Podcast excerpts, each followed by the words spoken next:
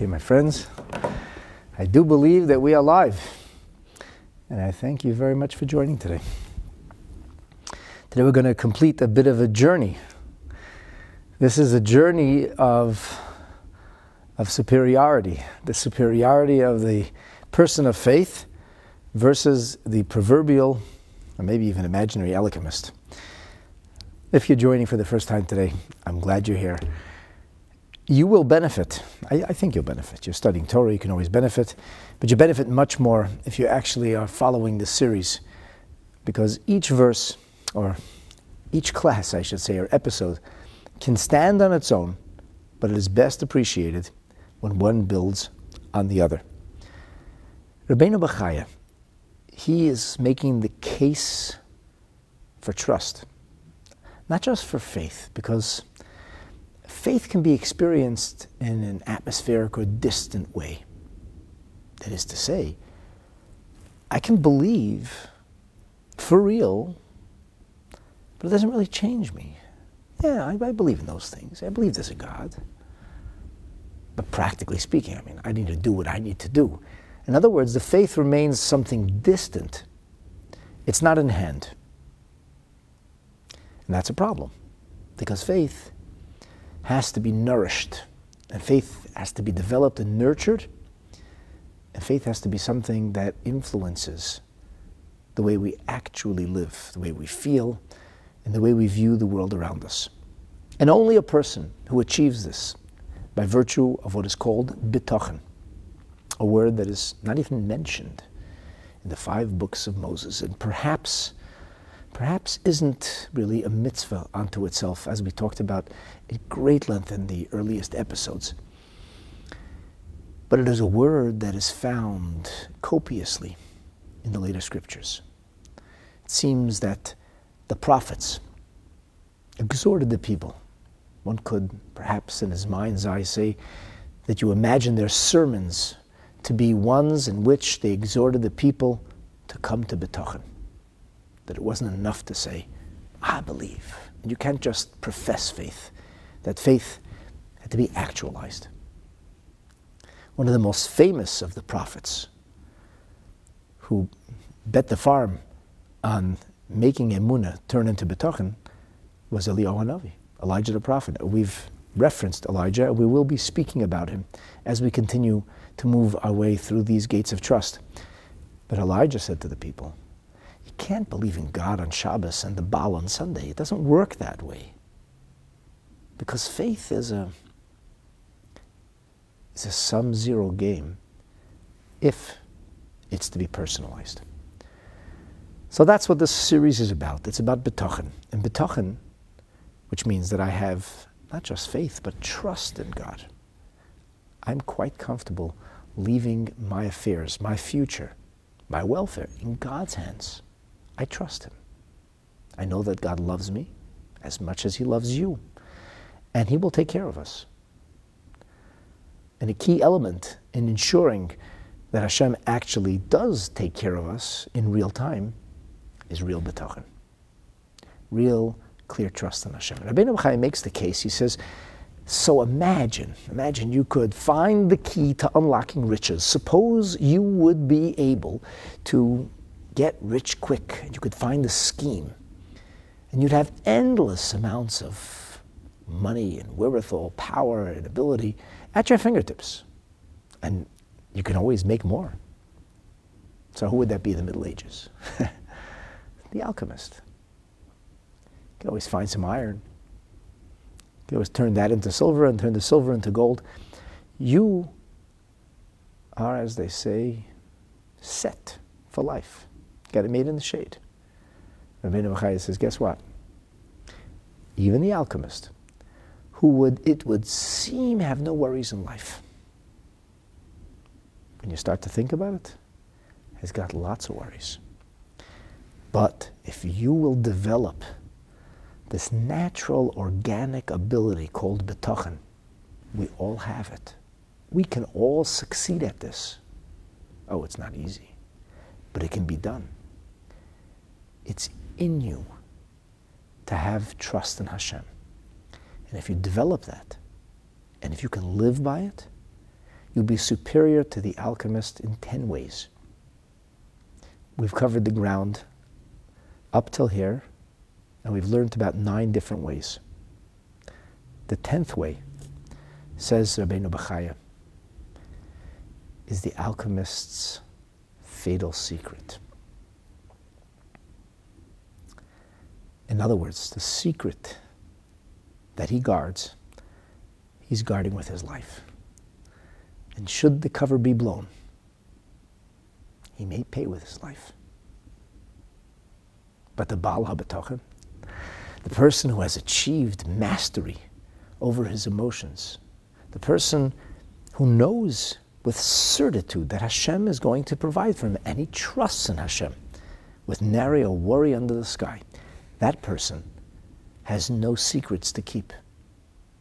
The secret of his success is something that he can make known far and wide with no risk whatsoever. So each has a secret, and the secret of each of these people leads them to live the best of lives. One might pay for his life with that secret if he doesn't keep it, and the other really has no secret or nothing to hide at all. Let's take a look inside, and as we continue to study from the actual words of Rabbeinu Bachya as they were translated by Rav Moshe Ibn Tibbon into Hebrew. If you're following along in the new Kihat version, we would be on page 23. The ha'asiri, and the 10th method or manner in which the person who has bitachon, has an advantage, is more virtuous, is more superior and better positioned to succeed at life than the alchemist, is as follows. Baal hechimia, the alchemist, im yivoda inyonoi, should his secret become known, tiya sibas moisoi, that will well become the cause of his demise. In other words, if the secret cause of how the alchemist succeeds becomes public knowledge, he may pay with his life. Why? I mean, I understand that everybody would be jealous of the alchemist. Why would he pay with his life? And why is Rabbeinu Bachya so sure of that? Well, let's read what it says, and then we can talk about how various scholars understood his supposition in different ways. Mipnei shemashahu mishtadel v'toireach bei, because all of the effort and hard work that he's investing in his alchemy, hepech hanhagas ha'ilum. We're not going to call it nature. It's unnatural. And because it is contrary to the proverbial rules of nature, umanig hakel yashlit alav, so he who controls everything will control him. I want to break for a moment, and we'll come back to he who controls and what, who is he, and how will the alchemist pay with his life. But first I want to talk about the words im yivoda inyone. What is the meaning of the words yivoda inyone? So let's begin with a commentary entitled Marpeh L'Nefesh. He suggests that the meaning of the word im yivoda inyone ratza loymar, what the author means to say is im nitgala inyone, if his methodology, he's got a secret behavior, I don't know, a secret code, he does something. I don't know the secret. You don't know the secret. Nobody knows the secret, because the secret doesn't exist, actually. But assuming that somebody actually could crack the code of the nuclear physics, and he knows how to turn iron into silver or silver into gold. Well, if yevoda inyone, inyone isn't really, see, in Hebrew, a sod is a secret. Here it's inyone, his thing. If his thing, his little trade secret, becomes known, it'll be the cause of his death. In the commentary known as Tov HaLevanon, he says, look, it's not as if somebody discovering the secret is going to cause his demise. However, if it becomes public knowledge that he is an alchemist, as the Tov HaLevanon puts out, Yivada Inyanei Sheyiye Noidel Rabim, that people find out he is an alchemist. I want to stop you for a moment here. It is possible that the issue here isn't people discovering what he is doing to turn the iron into silver or silver into gold, but rather that he does this. The alchemist doesn't hang a shingle outside saying, "Hi, bring me your iron, and I'll turn it into silver for you for a small fee." The alchemist takes the iron, and in his lab he does his magic, his special thing, and then he sells silver or sells gold. But he doesn't tell anybody what he's actually doing. We're not talking about the secret recipe of Coca-Cola. That's a different kind of trade secret. The trade secret here is what he's actually doing, not how he does it. But the fact that he's got some kind of shtick up his sleeve, that he is not a typical entrepreneur,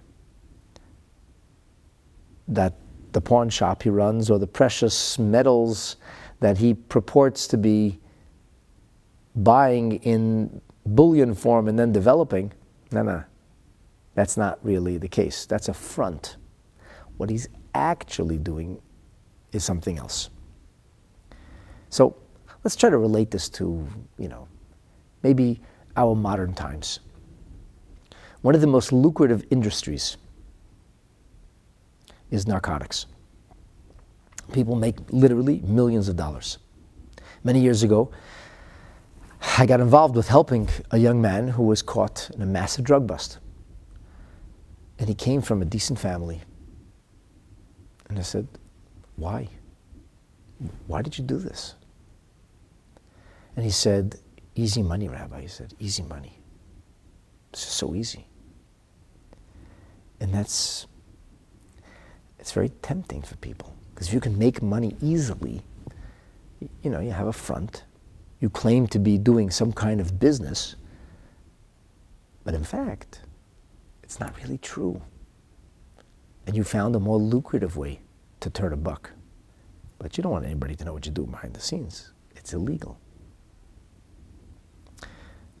Let's use another example. The Ponzi scheme. You took people's money, and you're paying them a return. Never mind that you're borrowing from Peter to pay Paul. The fact is, as long as you can continue the charade, you're safe. Unfortunately for Bernie Madoff, at some point, it all came crashing down. He had to come up with the money, but there was no money. This criminal had 3 floors of enormous offices in Manhattan, sending faxes from one floor to the next. In the days of fax machines. Constant activity. It looked like he was involved in multifarious kinds of investments and that he was a brilliant money manager. Really, all he really was a brilliant crook. I thought to myself at the time when his cover was blown and he went down flaming, I thought to myself, did Bernie Madoff start off planning to be Bernie Madoff? Or was he a small money manager who realized that he could sell a bill of goods, take money from one and give some money back to the other, and in the meantime siphon off some for himself? And he started playing a small game, but the small game began to spin out of control. And my guess is, before he knew it, he was in over his head. Now, I'm not defending the actions of this terrible fellow. He's an awful individual. He's a criminal. He ruined people's lives in a very real way. That's not cool. That's not okay. At the same time, if you're not careful, and if you don't function with full honesty, you can get yourself into some very serious trouble. It's a slippery slope.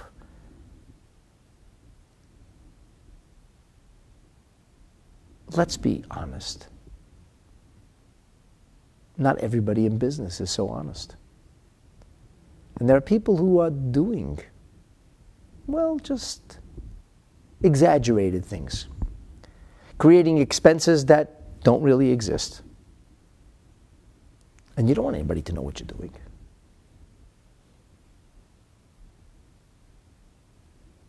Creating business that really isn't so. And whether you're cheating on your taxes or cheating on your customers, you have a secret. One wise fellow once said to me, he says, sometimes he says, I'm tempted, he says, but then I remember the words of the Talmud, that when you behave inappropriately, unlawfully, you always get caught. It's a matter of time. And he said to me, and I quote, he says, anything I don't want in the 5 o'clock news, I'm not prepared to do. It's not a Yirah Shamayim kind of expression. The person who reveres or fears Hashem should say, I don't want to do anything Hashem doesn't want me to do. But sometimes the Yetzer Hara is very, very demanding. And people have bills to pay and they have challenges and issues, and here's an easy way to earn a quick buck. And they're tempted. It's very tempting. I sit in judgment over no one. Who am I to judge anybody? Who knows what I would do if I would be in that situation?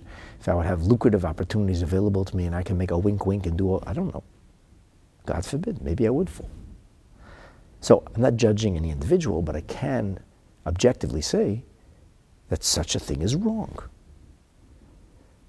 The rule is almost always that if it's too good to be true, it's too good to be true.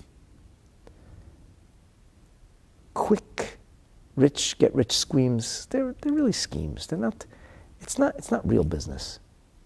Ultimately, people have to put the hours in, work hard, and with Hashem's help, you get the bracha. But things which cut corners to be able to achieve financial success almost always, if not always, involve things you don't want talked about in the 5 o'clock news, or in today's language, splashed across social media. So the alchemist, he's got secrets. He never told anybody that the silver or gold he sells is kind of counterfeit. It isn't the real deal. Why would he tell them? They wouldn't be ready to pay. He's not telling them that the diamonds he's selling are actually cubic zirconians. Why would he tell them? Then he wouldn't want to pay the money. And he's here to turn a quick buck and run. So the alchemist, im yevoda inyonai, it's not about the trade secrets. We've talked about that previously. If people find out what he's up to, not how he does it, but what he does. It'll be his end. The Pas Lechem is kind of troubled with Yevoda Inyoni. He says, it sounds awfully like something we talked about previously. We already talked about people who live in fear of being discovered. So what's the difference between the previous method, namely the person who's afraid of being discovered, which Rabbeinu Bachya mentioned in more than one of the methods, that there's a fear and an anxiety that comes along. And now we're talking about anxiety and fear again. No, Pas Lechem says not so simple. L'mayla, previously, diber bebchinas pachadei tomid bin yevoda. He's afraid of somebody finding out what he knows. But kan, medaber im be'emes yevoda. Now it's not just a fear of keeping your trade secret, or making sure nobody knows what you do. Now it's a question of, so what happens if you're actually discovered? Forget the fear. The fear is there constantly. Method 10 is, and then when it gets out, it's not about the fear, it's about the consequence. So then, once be'emes yevoda, tiye emunasei zeis sibas meisei. This wonderful little gimmick that he's created for himself, this fantastic scheme, which is pulling the cash in and enabling him to live a high life, all of a sudden turns out to be the very source of his demise. If you think about it in modern terms, people who get sucked into Ponzi schemes or narcotics or shady characters, once word gets out, Once people realize what you're really doing, you're in serious danger.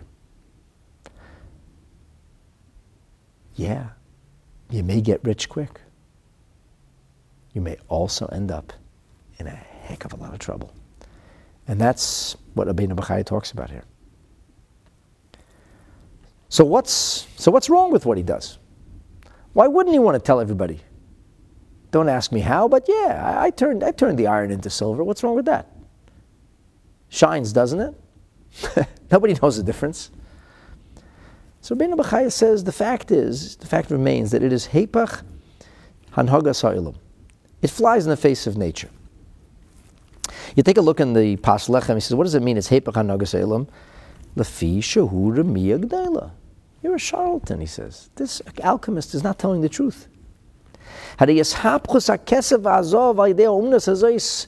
Transforming metal, ordinary metals, into precious or semi-precious metals. You know, it's not really gold. I mean, this whole thing is a funny conversation because alchemy isn't real. But imagine it could have been real. So it wouldn't really be gold. It would look like gold. It mimics gold. And he says it's not like Hipuch HaMata L'Nachash. Moses is transforming the staff into a serpent, V'Hamayim L'Dam, and the water into blood. Because that happens B'Gzeiras Hashem Yizbaruchu. That happens by virtue of God's decree. Ve'einena Rak L'Marasayin. That's not just what you can see on the surface. Because the truth is, he says, whatever the alchemist does isn't changing the nuclear physics. He isn't changing the intrinsic makeup of this item, but rather, lemaris ha'oyin, appearance's sake. Now, the Pas Lechem never heard of nuclear physics. Rabbeinu Bachya certainly never heard of it. So what does he mean? What does he mean when he says, the water that turned into blood, the staff that turned into a snake, that's real, but this is not real? And how would you define or differentiate between one reality and the other? It looks like gold, it shines like gold, it feels like gold, it is gold. What difference does it make? So that's why the Pas Lechem has to lean on the metaphor of the biblical plagues, which represented transformation, and he starts just from the first two and doesn't go through the rest. What might he mean? I obviously don't know, but this is my supposition. There's a Mechilta. Mechilta is the Medrash Halacha that accompanies the books of Genesis and Exodus. So the Mechilta is like Midrashim and Halachas. The Gemara, the Mishnah, focuses entirely on halacha. Just tell me what to do. Here's the rule, here's the case, here's the situation, here's the way a Torah wants you to behave. The Mechilta, conversely, takes a look at each verse and analyzes the verse, interprets the verse. It's from the same genre as the Mishnah, same sages of the Mishnah. So the Mechilta there has a discussion, or records a dispute, between Rabbi Eliezer and between Rabbi Akiva. What's the dispute? The dispute's about the makot. Incidentally, this might be familiar to you because it's in the Passover handbook, known as the Haggadah. Rabbi Eliezer says that every makah that Hashem brought on the Mitzrayim was arba makas. Every plague was four plagues. Yeah, you think the Nile just turned to blood? It was much more. It was four times, a quadruple plague. Rabbi Akiva says, four times? That's nothing. It was five times of a plague. Every makkah was five plagues. First of all, what does it mean? What does it mean that it was four plagues or five plagues? Secondly, what is the argument here? Truly, on the surface, these words of our sages seem somewhat ridiculous. So the great Rishon, Rabbeinu Yom Tov Asevilli, who was the 12th century leader of Spanish Jewry living in Seville, the Rashiva of Seville, the Ritva, he says the following, 13th century. He says, what is the meaning of Kol Maka Hoysa Shal Dal D'Makas? The Ritva wrote a commentary on the Haggadah. He says, B'derech HaPshat, if you want to just like understand what this means, that every Makkah, that every plague was comprised of four plagues, he says it means, Loku Ba Dalad Yesodis. It means that the four elements were blighted or changed, struck. What are the four elements? So Maimonides talks about this in the laws of Yesodei HaTorah, and it seems very much to be in keeping with the language of the ancient Greeks. But I would like to posit one of two things. Either the ancient Greeks were not nearly as dumb as we think they are, and they were extremely enlightened and advanced in their understanding of physics, or it looks like Greek language, but it isn't, because the Greek science is antiquated and Torah is eternal. So it may have used the language of the day, but it never meant what they meant. If you believe in Torah, and I do, then you believe that the ideas and ideals of Torah are actually eternal. Eternal means intrinsically true. So you know what the four elements are. You've heard that they're in Greek. It's water, soil, wind, and fire. Eish, ruach, mayim, afar in Hebrew. The Rambam talks about this. Although the Rambam tells you that you must know when we speak of these four elements, we're not talking about physical soil at all. Physical soil, he says, is comprised of four elements. It just has a dominant emphasis on the afar, on the dust, or the earth or soil element of it. And physical fire isn't only really fire, it just has an emphasis, a primary emphasis on the element of fire, but actually it's water, and it's wind, and it's earth, etc. So what does this mean? First of all, I don't know exactly what it means, because the Rambam says that these four elements, in their purest organic sense, are not known to humanity. We only know physicality at a certain point. But it is fairly easy to suggest in modern language that what we're talking about is solids, afar, liquid, mayim, ruach, what translates as wind is actually gas, and then finally esh, not fire, but energy or electrons.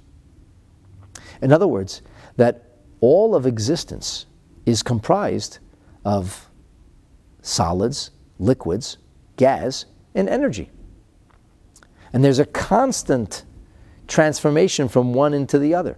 One flows into the other, and then the circle continues. It's not exactly the language of nuclear physics, but it posits that all of existence is comprised of a microscopic structure that our eyes cannot see. The H is easily the electrons. The neutrons and the protons, which are held together by electrons, could easily be the solid. There is a certain gas that is found within everything, which is thinner than the actual, what we call nuclear physics. And then there's an element of liquidity in everything. So the Ritva says, according to Rabbi Eliezer, what our sages understood was that the water didn't look like blood. It was plasma. It actually became plasma. The transformation was not only on the surface, the transformation was down to the tiny building blocks of existence that the very nuclear physics had changed. In other words, the water really was blood. The staff or the stick really became a snake or a serpent, really and truly. If you would cut off a piece of that stick when it was a snake and put it under a microscope, you would see the living cells of a snake. It wasn't a stick that behaved like a snake, it was a snake. So what's Rabbi Akiva's opinion? So the Greeks talked about a fifth element called ether, which is the, in the in their silly language, this is the material that the gods are made of, which is ridiculous, of course. It means a reality beyond our reality. But the thing is this, that there is something that is larger than all of the individual elements. In the language of Jewish philosophy, it's called koyach hayuli, the possibility of existence. And the koyach hayuli, the possibility, is considered to be the quintessence, or the fifth element that kind of holds it all together. And modern science has terminology that equals the basic nuclear physics and then the pull that brings everything together that allows for physical existence. So this really was the question. How deep did the transformation pervade? Did it only change the nuclear physics of this item, or was it actually a global change, if you will, in the way that this item related to all items around it, emitting a particular energy and a certain rhythm in the way that all of nuclear physics has an effect one upon the other, you know, like the idea of the butterfly effect, that everything is interlocking. So this is the argument, according to the Ritva, of Rabbi Eliezer and Rabbi Akiva. Obviously, the way I'm explaining it in English, but that's essentially the argument. Rabbi Akiva, Shadoidish, Shalheimaka, says the Ritva, he holds Moina Mikoi Chahiyuli. He talks about the ethereal or quint, fifth essence. By the way, quintessence in English still means the core, the very quiddity, as they call it, coming from the term quid, or five in Latin. Hu hayaseid hakoil, that is that which allows for physics to exist altogether. And this is the question. The Kolboi says something very similar, and there are other Rishonim who allude to this as well. And there's much more to talk about when we're studying the Haggadah, but we're not now. Now we're learning Rabbeinu Bachya's Sha'ar HaBitachon. But the Pas Lechem says this. Even if the alchemist could create silver on the surface, even if he could make the metal look like gold or look like silver, he is not actually able to change the nuclear physics. And by the way, we can't change the nuclear physics. We can create counterfeit material. We can make things mimic other things. But we cannot create the nuclear physics. We can make a cubic zirconium today, which is so precise, so exact, that, as I talked about in previous episodes, is actually very difficult, and soon will probably be impossible for ordinary gemologists to tell apart from a real diamond. And this, of course, bodes ill for the entire market of gemology. How will you ever know if you have a real diamond or not? I have a bit of a counterintuitive take, so who cares? But my wife doesn't like hearing that. I don't think the people who like to wear diamonds, they want to wear a real diamond. I'd say, what's the difference? What's the difference if Hashem exerted the pressure that would have taken millions of years during those first days of creation to make your diamond, or if it got made artificially? If it looks the same, what's the difference? I went to the London Tower many, many years ago, when I was there for my brother's wedding, and they show you the crown jewels, and everybody's oohing and eyeing, and I heard years later that it's not even the crown jewels. It's just a clever fake. And everybody's looking at it through the glass, and nobody knows the difference. And really, what difference would it make? I don't know. This is beyond my pay grade. But it makes a difference to people. And the alchemist does not advertise the cubic zirconian nature of his gold or silver. He's selling gold or silver for real prices. And so, he's got a secret. He's got a secret. He's doing something unnatural. He's doing something which people would not be impressed with if they would find out. So if his shindig gets highlighted, if everybody all of a sudden finds out that the gold they bought wasn't real gold, the silver they purchased was counterfeit, now what happens? And here's where it gets sticky. So, he's in mortal danger. From who? From the mob? From the government? From God? Who is he in mortal danger from? Who cares if his secret, so to speak, gets found out?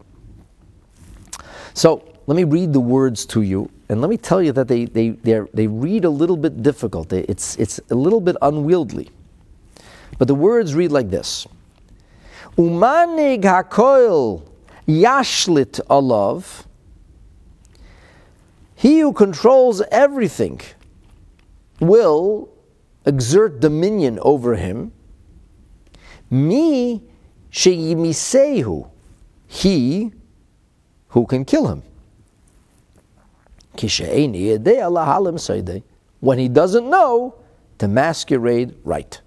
So if his cover gets blown, then the one who is able to exert dominion over him will exert dominion over him, and the person who exerts dominion has the power of life and death. Who's the person? So we'll start off with the Neder BaKodesh. He says, Manig HaKoil U'Melech HaMedina. That's the king. Now you'll remember Rabbeinu Bachya is living in 11th century Spain. In 11th century Spain, there's a monarchy. And the definition of monarchy, from a Torah perspective, is the power of life and death in the hands of the king, but really in his mouth. The king or queen says, off at your head, and the head is removed from the shoulders. Simple as that. And nobody survives that. So that's like a death sentence, which the real monarch can mete out in a heartbeat. Scary stuff. People were terrified of the monarchy for that exact reason. Then there were the benevolent monarchs who only chopped your hands or feet off if you were part of a rebellion. Not very nice. So, really and truly, we talk about a monarch who has absolute power, and when a monarch who has absolute power finds out that there's a counterfeiter in his midst, he's enraged. You're endangering the economy. Who knows? Maybe some of the gold he bought is fake gold. So the person's secret vocation, which enabled him to make so much money so easily, to be so comfortable, like a walk in the park, all of a sudden becomes a walk into the grave. That's the way the Neder BaKodesh reads the words, U'Manig HaKoil, the Manig HaKoil meaning the king, the leader of them all, Yashlet Olav, has dominion over him, Mishi Miseu, he who can kill him. So, but it's a little unwieldy. U'Manig HaKoil, Yashlet Olav, Mishi Miseu. Manig HaKoil means the leader of them all. Yashlet Olav means exerts dominion over him. Shei Miseu, Mishi Miseu, he who can kill him. It doesn't read easy. There's a mouthful here. It's like unnecessary commas and dashes. It could have been written more simply. The Tov HaLevanon, he says, Manig HaKoil, Melech. We talk here about the king. Shilton, government. Government at the time was also very powerful. Governments were corrupt. And the government could oftentimes do as it pleased and would not have to answer for it.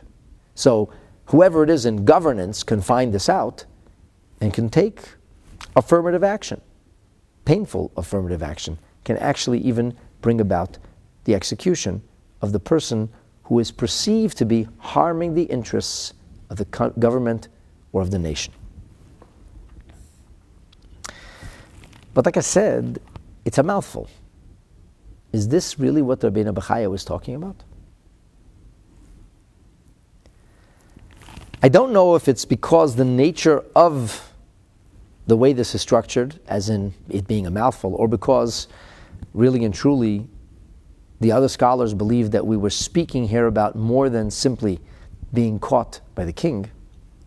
But there is another way to learn Pshat, another way to explain Rabbeinu Bachya's supposition that the alchemist is a proverbial counterfeiter. And as such, when his secret vocation is discovered, he will pay with his life. Let me take you to the commentary known as Marpeh L'Nefesh. The Marpeh L'Nefesh says, in my view, he says, this could best be understood by virtue of a statement that the Talmud makes, the Gemara makes in Masechet Brachot, the first of the tractates, on page 55, on side A. Shaloisha Dvarim Maskirin Avinoisav Shalodam. There are three things that bring to the fore a person's sins. So let's take a look at this Gemara. The Gemara in Daf Nun Hey is actually talking about whether spending an inordinate amount of time in prayer is a healthy thing to do, whether it's effective, whether it gets the answers to your prayers, or in fact could be counterproductive. So the Gemara seems to indicate that it's a very productive thing, and then the Gemara says, no, I don't think it's so productive. Because the Gemara says, the Gemara brings one question, but in what seems to contradict the former statement, and then the Gemara goes on and says like this. Va'amar Rabbi Yitzchak. And Rabbi Yitzchak said, Shaloisha Dvarim, there are three things, Mazkirin Avanoisav Shal Adam, that serve as a reminder, serve to highlight or emphasize the sins of a person. V'elohein, and these are they. Kir notui, a teetering wall, a wall that is unsafe. In other words, putting yourself in a danger zone, in a place where the wall may collapse. Like after the terrible tragedy in Surfside, imagine somebody insisting that they're not going to move out of the next tower. Yeah, you know, the one tower fell, but I'm going to be fine here. I'm not moving out. Imagine that. You'd say the person's insane. In fact, they demolished the rest of that building for obvious reasons. Who could risk ever living in a building that had experienced such a calamitous collapse? The terrible, terrible loss of life. Akir Notui is like that. It's a building that's condemned. A wall that we expect is going to collapse.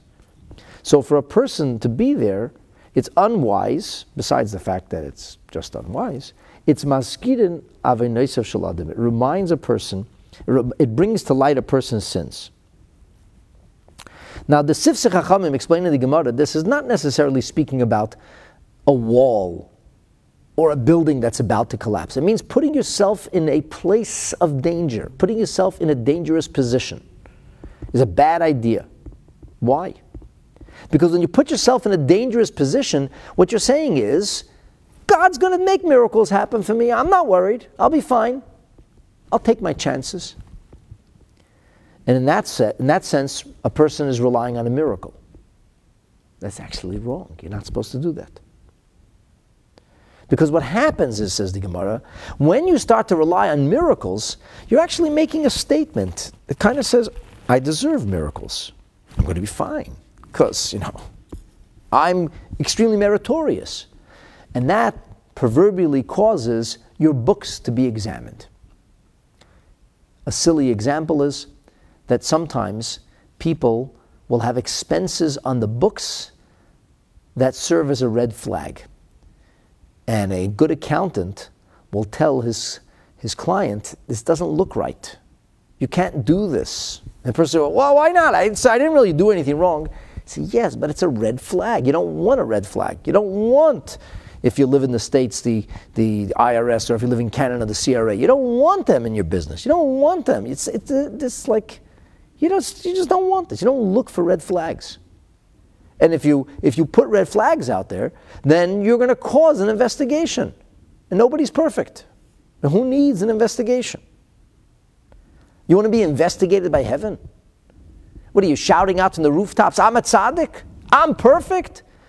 I never leave a T uncrossed. I never leave an I undotted. I got it all together. When you measure me against the person I could be, which is incidentally the only one we're ever judged against, I come out squeaky clean, looking like $1 million.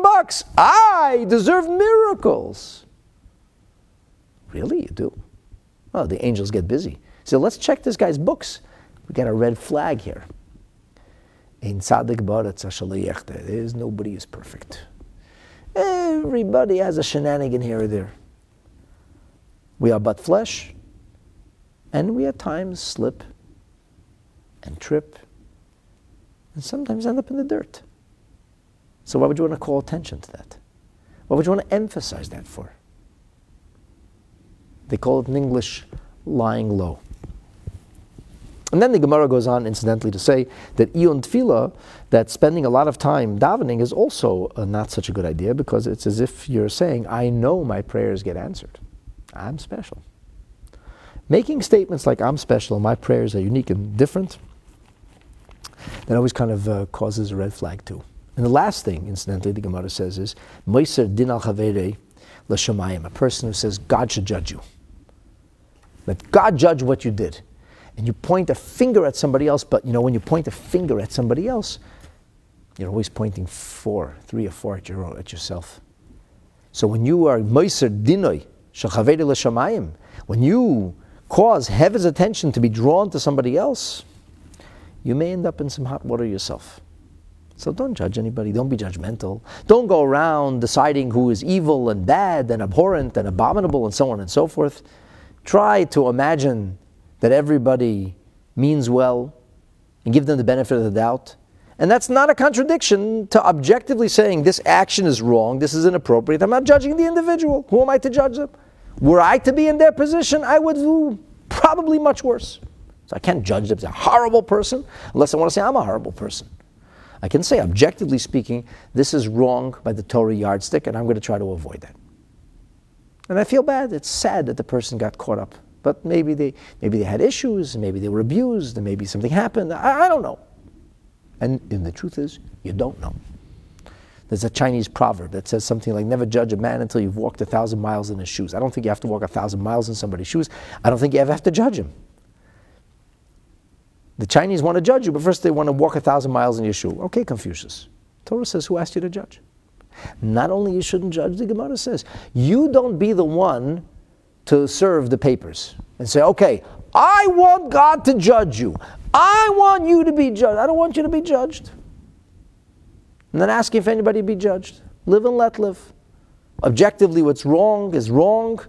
And it's rachmanis, it's sad that you ended up going down the path, and I wish you wouldn't do it, and that's the end of the story. Without being condemning of the person. You can condemn an action, you don't have to condemn a person. And you don't even have to ask God to condemn the person. In fact, if you look at Father Abraham, he said, maybe it did, of course he did wrong things, but maybe there's some kind of meritorious excuse. Maybe there's something that could be said to stay the punishment. Maybe there's somebody righteous there. That's the Torah, the true Torah attitude. At any rate, what we're being told with this Gemara is that when you put yourself in a dangerous situation, you're actually asking for trouble. And so, the Marpeh L'Nefesh says, so don't you understand what Rabbeinu Bachya means? He's not talking about the king who's going to kill you. At the end of the day, you talked about Bitachon. You believe everything comes from Hashem. If it comes from God, then what's the question? He said, yeah, that's precisely the issue. What'd you put yourself in danger for? Why are you living on the edge? Who asked you to play Russian roulette? That's not a cute game. One of those barrels, one of those holes, it's not a slug, it's a bullet. You know, one of those M&Ms has got cyanide. You don't play these kind of games. Why expose yourself to danger? So the Marpeh L'Nefesh says, Harei lefanecha, if you look at that Gemara, in eini eimid b'makom sakana, if a person doesn't put himself in a place of danger, in other words, where he needs special divine deliverance, Yuchalei Notzel, he can be saved. Who says it's payment day? Maybe it's not payment day. God has lots of patience. Hopefully I'll still do tshuva. I did so many things wrong, I'll make up for it. Don't worry. Just don't ask for it today. I'm not ready to pay the bill today. However, if the person thumbs his nose at the proverbial source of destruction, he's not afraid. He says, I know God's on my side. I can walk tight ropes. I can walk a minefield. It's going to be fine. Oh, he says, in that case. And he says, the Marpeh L'Nefesh, Kain hu eisidemiya. When you do things which can't be published in the 5 o'clock news, when you do things which you can't post on Facebook, things which you can't tweet or put on TikTok, nish gut. If you can't put it there, don't do it. Because what if somebody did take a picture? And what if it does get out there? And then, if it gets out, you're going to be in trouble. As long as you can, so to speak, fly under the radar, all right, you fly under the radar. You fly under the radar with people, you fly under the radar with God. But sticking your neck out, making a spectacle, putting yourself in harm's way, standing in the trajectory of the bullets that are flying, now you're in trouble. Up until now, your time didn't come.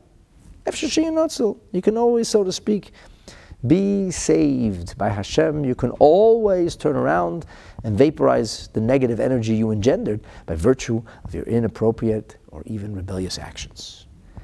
Like anybody does anything wrong.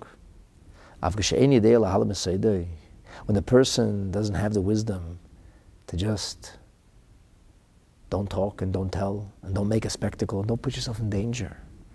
And a lot of times people who do shady things just can't control themselves. They have to boast to somebody.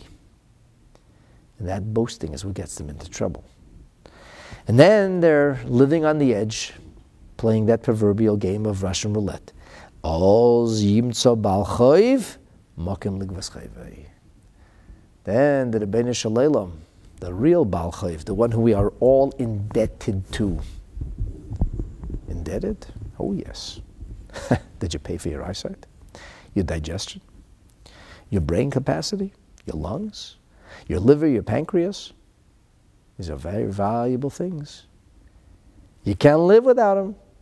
Kidney failure is a disaster. Hashem gave all these things to us for free. What did he ask in turn for payment? He asked you to behave like a mensch. He asked you to live a mission-driven, purposeful life. But if instead you behaved inappropriately, then our debtor may decide to collect. And that will not be a good thing. And so the Marpeh L'Nefesh says, this is all understood from the way Rashi explains this Gemara. And in what he means to say is, this is Rashi in his commentary here in this Gemara, as well as Rashi on Masechet Rosh Hashanah, where the same Gemara is brought down. And that's essentially what comes forth from Rashi. And Rashi here doesn't say it in as many words. But even here he says, Shal Yedehen Mefashveshim L'maylo B'maisav. By doing so, they start looking into his deeds. This guy is very comfortable. He says he's doing great. And so, let's see if he's as great as he thinks he is. And therefore, putting yourself in harm's way, a bad idea. Not good. Now you're actually in harm's way. Because putting yourself physically in harm's way puts you in harm's way from the real Manig HaKoil, from the ruler of it all.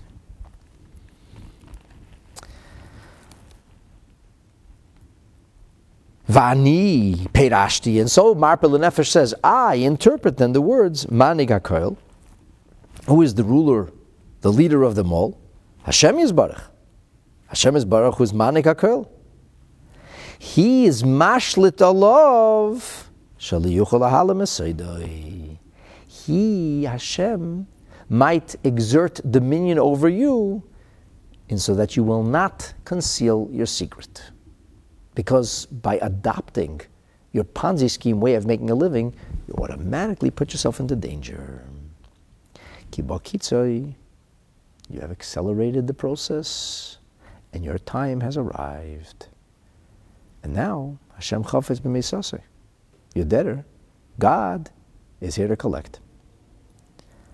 Aval kol zman she'ein Hashem Chafetz B'meisase, when Hashem does not wish to, so to speak, collect or harvest the life, Adayin Yuchal Lahalim, you'll be able to conceal. Sometimes circumstances are such that you didn't mean to tell, you didn't mean to say anything, but that's the way it came out. Then the Marpeh L'Nefesh says, Oid Shomaiti, I heard others studying the Sha'ar HaBitachon say that Manig HaKoil refers to the leader of the country. And he says, V'haboicher Yivcher, Choose as you please. Very interesting. He says, I don't know with certainty what Rabbeinu Bachya meant. I do know, he says, these secrets can be fatal. If it gets out, you're going to be in trouble. Whether you're in trouble with the king of all kings or the king of your country, in either way, in either circumstance, you end up in trouble and you have to pay the price. The Pas Lechem has the same issue. He also tries to understand what did Rabbeinu Bachya mean when he says that there's the Manig HaKoil. So he says, Pas Lechem says, what do you mean? It's got Manig HaKoil? The leader of it all? It's got to be HaKadosh Baruch Hu. For sure Rabbeinu Bachya meant God. Yashlet the love, what does it mean? So he, Pas Lechem, is very creative here. He says, Manig HaKoil must mean God. Yashlit alav, he will make, exert dominion. He will rule, put over you a ruler. What does that mean? He will send over you the person who is Piris Hashem Yazman Leish Sar V'Shefet Hashal B'Nafshe. Hashem will send the person who actually controls your life. So it is God, but God sends a messenger. The messenger could be the king, it could be the magistrate, it could be the judicial system, it could be the government, whatever it's going to be. Hashem has his ways. You are found wanting in Hashem's eyes because you foolishly put yourself in the line of fire, waiting for miracles, got yourself red flagged and investigated, and then you got a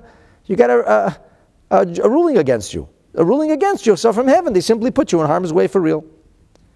So that Shalit, Yashlit Alav, is that ruler, that person who has dominion over you. And then you won't be able to hide your secret from him. In other words, L'yimatza Efen L'halimay.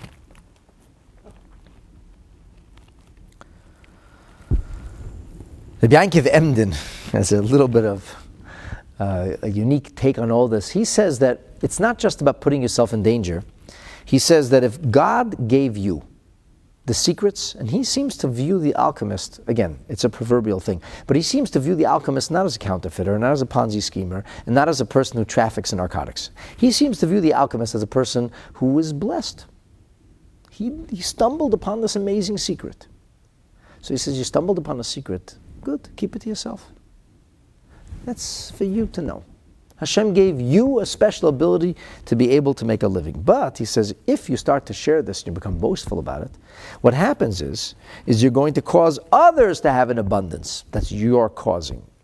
And because you're causing that, he says, you may end up in some very, very hot water. Because, as the prophet Hosea said, V'kesef yirbeisilah, and I gave them a lot of silver, v'zohov, and gold, asu lebal. I made them a lot of silver, and they made gold for the Baal, for the idol. So, not everybody can handle the challenge or test of wealth. Wealth can really rip a person's soul apart. Money is a pretty big evil, if you let it control you. And not everybody is able to control themselves and their money. For many people, money goes straight to the head and drives them crazy. And they start to think that they're all-powerful. And they start to think they're almighty. And start to think, do as they please. And that makes them, if you will, rebel against Hashem and behave in a way which is entirely unwholesome, inappropriate, and even sinful. And Ibn Ezra says that's what we're talking about. He says, don't tell your secrets. He says, but you're going to be tempted to tell your secrets. The person who's got a secret is going to be tempted to share it with somebody. People like to blurt things out. People like to boast. People like to publicize. It's human nature. We don't do very well at anonymity. People love to get likes on Facebook. They love to get shares on tweet. Some people value their self-worth on how many likes or how many shares or how many pokes or whatever. That's just like a commodity almost. And that's a problem. Because since that's human nature, your secret's going to be out of the bag. And if your secret's out of the bag, Hashem may well not be happy with it. And if you provoke God's ire, you're going to be in trouble. So we have at least three ways of understanding the words of Rabbeinu Bachya. As the Marpeh L'Nefesh said, knock yourself out. You can choose whichever way you wish to look at it. The point, or some of what we say here, is that you're putting yourself in harm's way. So the alchemist has it all made, and he's in the shade, made in the shade, and everything's great, but really it's not so great. He's actually he's actually in a very dangerous position. And his secret, which brought him so much happiness, or so he thought, with lots of money and wealth, actually ended up being his very undoing. There are people who had no money, and then all of a sudden had money. And not only did they not prosper, but they behaved in ways so unhealthy and inappropriate that it actually cost them their lives. And that's kind of what Rabbeinu Bachya alludes to here. Say it's not alchemy. Say you have a way of predicting the lottery. You can doctor the lottery. You can break into their computer. And you can figure out a way to make yourself win, whatever it might be. In the end, it'll come back to bite you. You got a secret. It's making life really good now. But in truth, it's actually a fatal secret. It may make your life good, easy, enjoyable, fun for a time, but it can end up claiming the greatest price of all. What about the person who trusts in Hashem?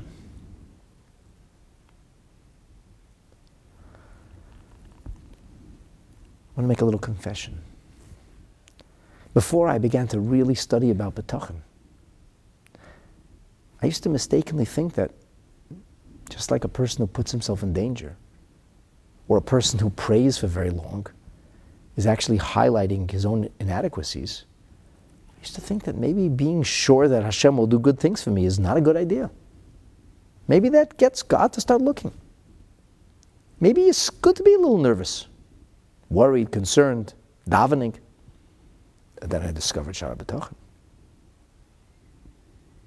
And then I realized that the power of Bitachon is not where you say, I deserve my merits.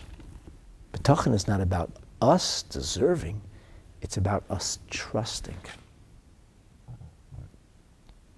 Goodness comes our way not because we deserve it, but because Hashem is our Father. Because He loves us, not because we are deserving. It's a relationship of a child to a parent, rather than an employee and an employer. The employee says, I did a really good job. Another employee says, I didn't do such a good job. I'm not so sure I deserve that promotion. I'm not going to make any demands. I'm not going to have any expectations. If I get it, wow, but I don't know if I really deserve it. But if you're a child before Hashem, and the Torah specifically says, Boni matem, you are children. If you're a child, you're sure that your father, that your grandfather, your grandmother, your mother, they will take care of you because your mother loves you. Your parents will take care of you, not because you're deserving. And the virtue of developing that kind of relationship with Hashem, the reward of having that kind of inner peace and tranquility in and of itself becomes the envelope or the pipeline through which those divine blessings flow. We just have to keep work at trusting Hashem. Hashem doesn't want us to be worried, filled with anxiety, concerned. He wants us to trust in Him. It's an avodah. It's very difficult. We've talked a lot about this in the previous episodes. If you're just joining now, I really encourage you to go back and to listen and to contemplate, and to try to download this message, because it's something that you need to continuously talk about and ruminate upon and think about. It's very easy to lose the Bitachon. You have to constantly work at it. So this Boiter B'Hashem, Kasha Yevada B'Tchaynai, person says, how are you so calm? What are you so relaxed about? What do you have, some kind of secret weapon? Do you have a secret way to pay your bills? The person says, I'll tell you my secret. I am a Yid who lives with Bitachon. I trust in Hashem Yisbarach. And because I place my trust in Hashem, I'm not afraid of you and I'm not worried about what anybody can do. In the end, the Almighty is in control and I refuse to submit to any other force of power. You don't have to say it in a garish way. You don't have to go and stick it in somebody's face. That's putting yourself in danger. But if somebody asks you a secret, that's the truth. The truth is, I'm not worried because I trust Hashem. Uh-oh, my secret's out now. He says this is not going to in any way diminish your stature. It's not going to make you the target of people who are now trying to do something to you because you have a secret. Yigdal be'enei habriyos. On the contrary, this is not going to, so to speak, demean or disparage or diminish you. It'll raise you in the eyes of the other creations, of the other people. V'yechabdu b'nei Adam. It's interesting that there's a distinction between Briyos and b'nei Adam. Briyos are creatures, and as is explained elsewhere, it means somebody who is only virtuous by means of the fact that they were created. You know, people joke to say, were you born or hatched? It's like a euphemism. You're a reptile or you're a human. The point that's being made here is a Briya is a person who is virtuous or has the right to human dignity. We have a responsibility toward this person because Hashem created them. Not by virtue of their own efforts, not by virtue of their own achievements or accomplishments. Briyos. As the Rebbe many times explained on the words Briyos, in the Mishnah that says that we should be disciples of Aaron HaKohen, Eivas HaBriyos u'Mekarven LaTorah, that you love somebody even if the only virtue he has is the fact that he or she was created. You love them because they're created entities. If God created you, God doesn't make any junk. I have to respect you. I have to be mindful, compassionate, and considerate. I have to do what I can to preserve your dignity and treat you with a sense of reverence. Why? Because Hashem created you. So, in the eyes of people like this, they'll be in awe. They'll go, wow, really? This person believes. Look at him. He's actually calm. He's not smoking anything. He doesn't have any secrets. He just believes in his God. Look at that. They may not respect you for it, but you'll be larger. You'll loom larger in their eyes. And then there are people who are what we call in Yiddish a mensch. A mensch, mensch literally means a person. Torah defines a human being as an Adam. An Adam comes from the root word Adamah, in the image of. Being created in the image of God is meaningful if you develop, nurture, and cultivate the potential and possibility that is placed within your DNA. A human being can be a selfish and cruel individual. He can be a savage. He can be a predatory animal. He can be so selfish that he or she chooses to cause pain or harm, suffering for their own self-advancement. You can be a sadistic, vicious hunter. And anything is fair prey. Or you can be a mensch. You can develop your innate potential and possibility to be in the image of God. You know, there's a mitzvah to be godlike. What does that mean? To be godlike. You want to create worlds? You want to get people to worship you? No, of course not. What do we know about God? Our sages tell us the Torah reveals certain characteristics, behavioral characteristics. We know that God clothed the naked. When Adam and Eve discovered they were naked, who clothed them? God clothed them. Clothing the naked, providing clothes for people, which means providing dignity for people. Be it literal, actual material dignity by taking away their nakedness, or being able to provide them cover. Being able to just to give them dignity, which is proverbial clothes. That's to be godlike. I saw something beautiful the other day. I think I saw it on Facebook, actually. I think I saw it multiple times till I actually read the little meme, but it was something beautiful. Makom olam de askalta, you can learn from everyone and from anything, really. And it was this little thing about a mother who went to borrow salt from the neighbor. And the little boy says, Mama, why did you borrow salt? We have salt at home. And the mother responds and says, that's a very needy family. They'll be asking us for all kinds of favors. because they must.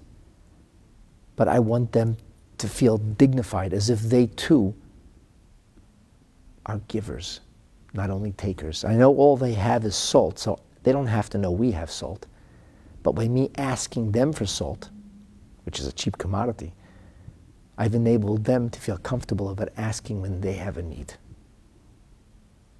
I don't know if that's true. But how beautiful is that? How virtuous is that?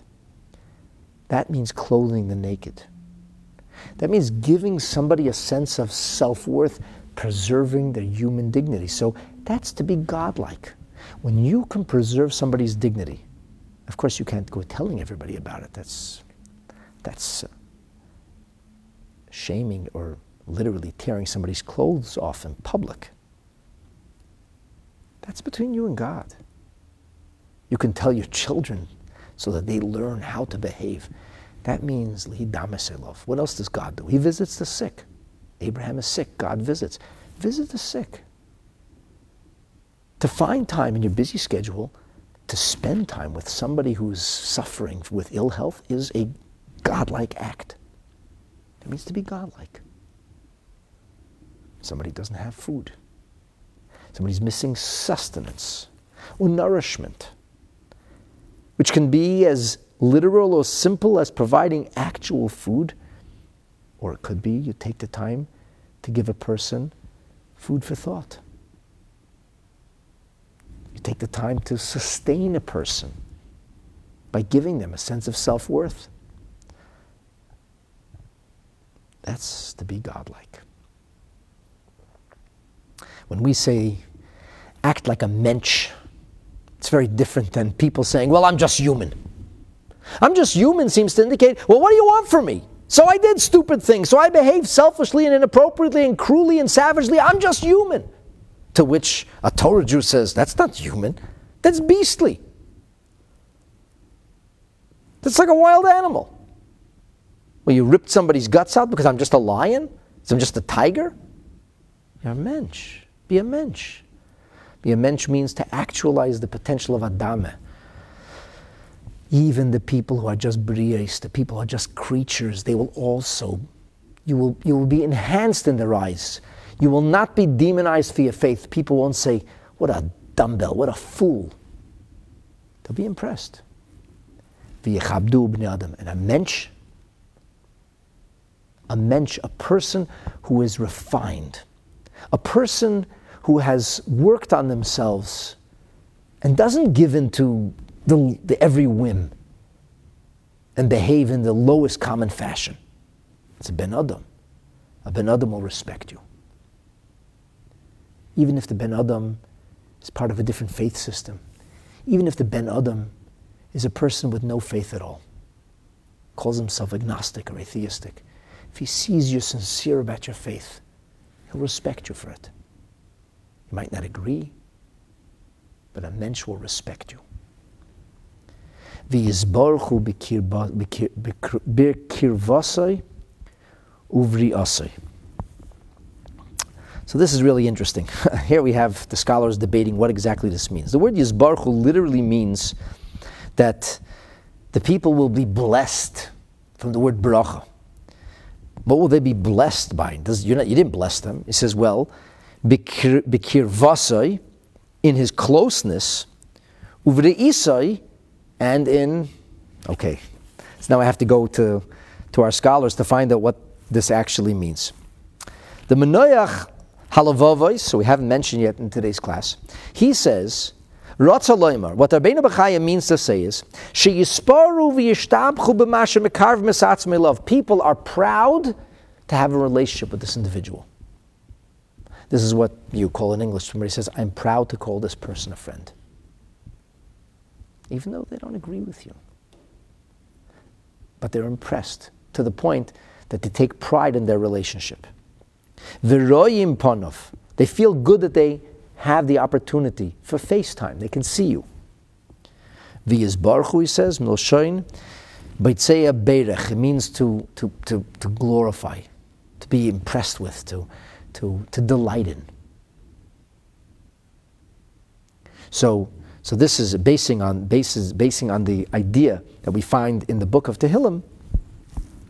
He means to say that what we can see here is that these are people who will feel good about their relationship, their proximity, their closeness, and the fact that they have what they would consider the good fortune to count this person amongst their friends. The Neder BaKodesh takes a bit of a different view here. He brings down a Rebbe Yosef Shadavir, who says Rebbe Yosef Shadavir maintained that there was a printing mistake and that the word should not say Uver Isoy with an aleph, but rather Uver Oisoy with an ayin. And he says that is L'shoin Hizdabkus, that indicates association, friendship, cleaving, closeness, relationship, by virtue of the pasuk, the verse that's found in the 122nd Psalm, in the 8th verse says, "Leman achai v're'ai," on behalf of my brothers, my brethren, and my friends. So re'ai is like a friend, somebody you have a close relationship with. These v'yizbarchu b'kirvasi u'v're'isa, he says with an ayin, means that people are delighted. They take pride in their closeness, their relationship, their friendship that they enjoy with this person. They're cleaving, so to speak, to this person. And he says, he brings a proof of this, because at the end of this statement, Rabbeinu Bachya will be focusing on Lot. Lot came to a place called Tsar, and Tsar was saved by virtue of Lot, and we'll talk about that soon. But he says, Neder BaKodesh says, with all due respect, I don't really see his point, because with regard to Lot, that only proves that Hashem might shield others in the merit of a righteous person. It doesn't indicate having a relationship. He says the Baal HaManoach, who we talked about earlier, interprets it as seeing, those who, so to speak, catch sight of. And Neder BaKodesh says, Eino Nira, I don't see it that way. Because if it meant seeing, it should have says, Re'i Yosoi, Reish Aleph Yud Yud Tavav. But it doesn't say that. It says, Uvri'ito, with one Yud. Ki, Ra'uhu Merochok Tchila, V'acharkach Mitkarav. First you see, you catch sight from a distance, and then you come closer. So he says, therefore, Neder BaKodesh says, in my view, what Rabbeinu Bachya meant here was not seeing or even closeness of friendship. He says, in my view, the word means here is a paradigm. A ri'iyah, this is an example, he says. And that is, people should say, I wish I could trust the way this person trusts. I wish I could be so sure. I wish I would feel such a closeness to God. In other words, not only they respect this person, they use this person as a paradigm that they would like to emulate. Or they say, they speak about trust and say like the kind of trust that that person has in Hashem. Try it, for real. And you'll see people respond that way. They really will respect you. Even in today's woke world, they really will respect a person of sincere faith who behaves in a way which is sensitive and compassionate, morally minded, and righteously seeking. A person like that will earn the respect of others. It's invariable. And Rabbeinu Bachya says that's the point here. That the boiteach, the trusting individual in Hashem, actually becomes a paradigm that others look to for inspiration, a source of inspiration. The Pas Lechem says, Yisal Lubai, people praise him and they glorify themselves with their relationship. People feel close to them, or they can see him. What does seeing him have to do? The Pas Lechem says, like, he follows the approach of the Manoach Halavavas, but says, when does seeing do anything? Pas Lechem says something very interesting. He says, people actually can learn from seeing you. And we see an example of this in the Gemara, in Masechet Eruvin, on page 13, side B. The Gemara says, Amar Rebbe. Rebbe says, Hai de mechadna mechavroi. The fact that I was sharper, I became sharper in my lessons, or learned my lessons better than my peers, is because the chazisi l'Rebbe Meir me'achoire. Because I saw Rebbe Meir, I sat close to him. I was one of his inner circle, and sitting behind him as he taught, I could catch sight of his profile. I could see him. I could see him teaching.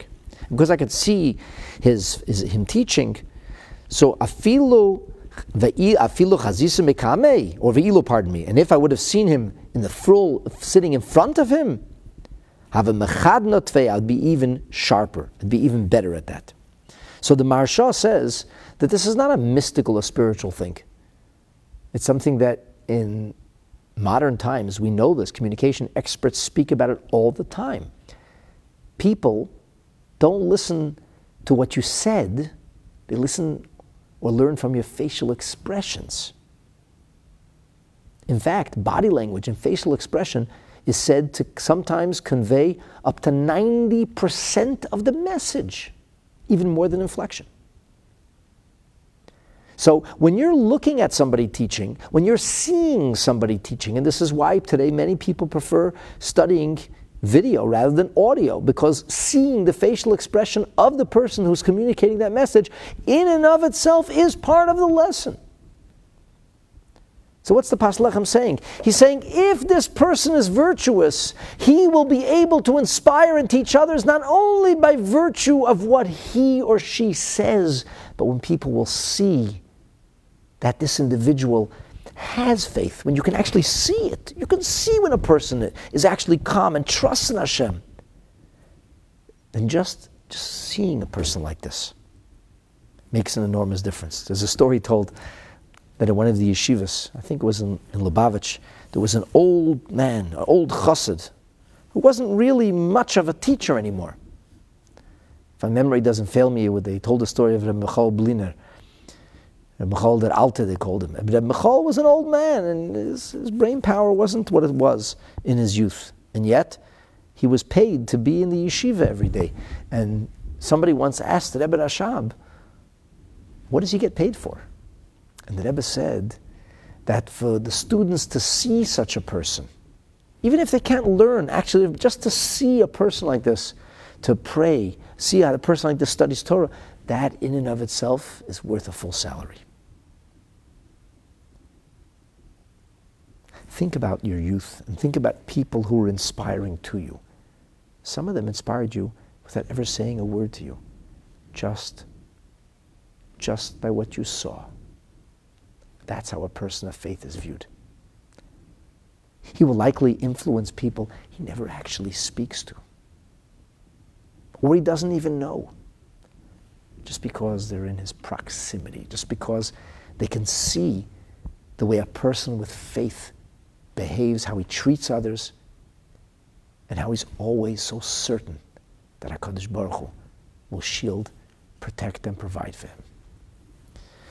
And so Rabbeinu Bachya says, the scheming alchemist, the Ponzi maker, or whatever you call him, the person who is perhaps turning a quick buck by unlocking codes or turning easy activities into lucrative and very, very profitable enterprises, that person in the end is going to get caught. And that person in the end, once his secret's out, it might even cost him his life. But the person who has trust in Hashem, which gives him all the things, by the way, that schemer gets. The schemer is happy and he's satisfied and he's got endless ability, or so he thinks. The person with faith is happy. He's satisfied. He's calm. He's tranquil. He trusts in Hashem. And his secret is not a risk and doesn't pose any danger. On the contrary, when people discover his secret, his virtue only grows in their eyes. He's more appreciated, more highly respected, he's treated with a greater sense of esteem and love. And Rabbeinu Bachya finishes and he says, "V'yihiyeh goyrim l'takonas iroi." This person will be a source of goodness for the city in which he or she lives. The person will even exude some kind of otherworldly or paranormal force to be able to shield the people living with him. As is written, and here Rabbeinu Bachya draws on a beautiful scripture. The scripture says, "V'tzadik yisoid olam." This scripture is taken from the book of Mishlei, the book of the Proverbs of King Solomon, in the 10th chapter, the 25th verse. He talks about the evil of the wicked, contrasted with the achievements and accomplishments, the contributions of the righteous. Tzaddik, Yesoid Olam. The tzaddik is a foundation of the worlds or of existence. As the Ibn Ezra puts it, tzaddik chazak letzares matzelis. That a strong tzaddik serves to shield from bitter or difficult or painful times. Va'olam noised alav. Civilized life roots itself, bases itself on that person. Rabbeinu Yonah says, tzidkasoi tatzilenu min hatzaros. The energy engendered by this righteous individual saves others from difficulty, from harrowing times. B'shagam es harabim hi matzelos, because in the end he makes a difference for the public. And perhaps Rabbeinu Bachya believed that this truism is inherently or intuitively known by others.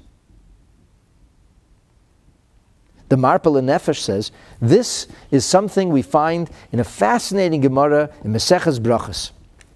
On page 17b, the Gemara says, every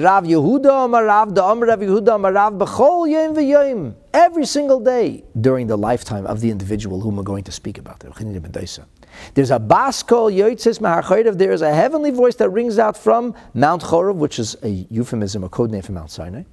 That's a place where broadcasts come from. You just have to be tuned into the dials to hear.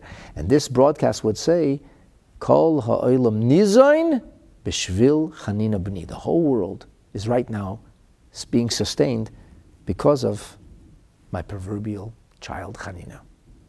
This is the righteousness of Rabbi Chanina ben Dosa that brought about wonderful things for everybody else.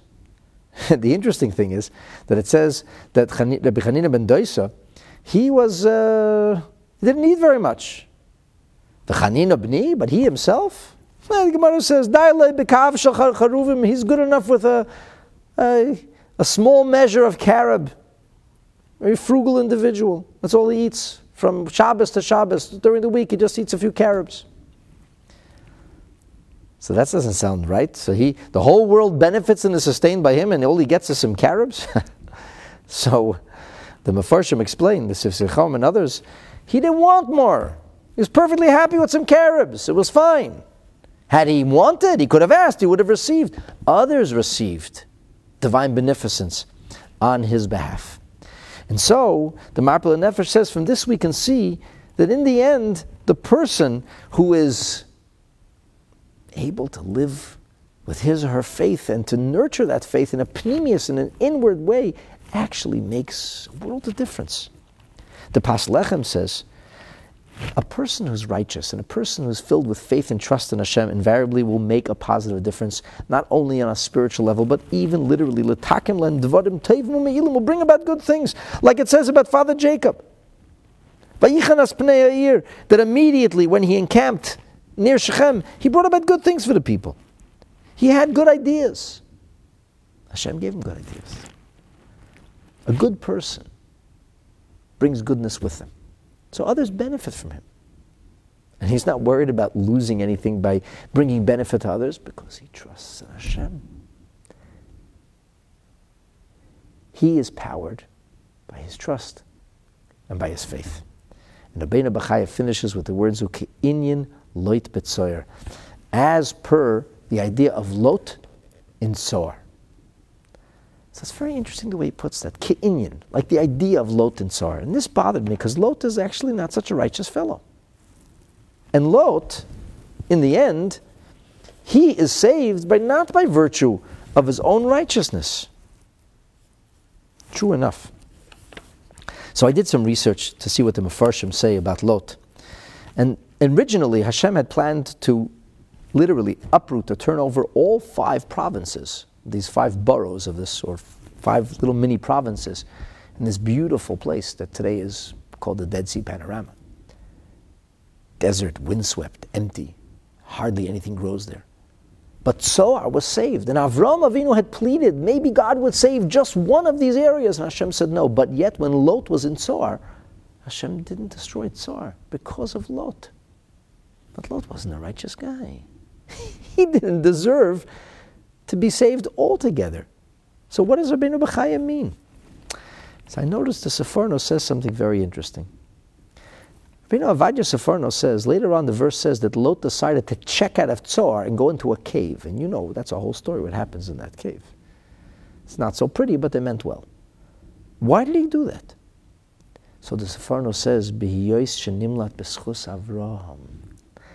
Lot knew that he was saved by virtue of Avraham. He knew that. And he thought, Lot thought, I know I was saved by Avraham. I know that I'm here, and in the virtue of Avram, now this city isn't being destroyed. But he said, you know what? Maybe that's a little too much to ask for. Yarei L'Sheves B'Tzoyer is afraid to remain in Tzoyer, he said, because he thought maybe soon this city that for now is escaping because of the Zechus of Avram, maybe it's not going to sustain everybody. Maybe it's only going to be for me. He wasn't entirely wrong, because Lot was saved.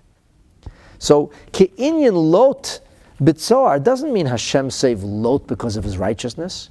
It means Hashem saved Lot, and by extension, Tzoar, because of the righteousness of Avraham. And as you may remember, and as we will yet learn, one of the great virtues of Avraham was his faith and his trust in Hashem.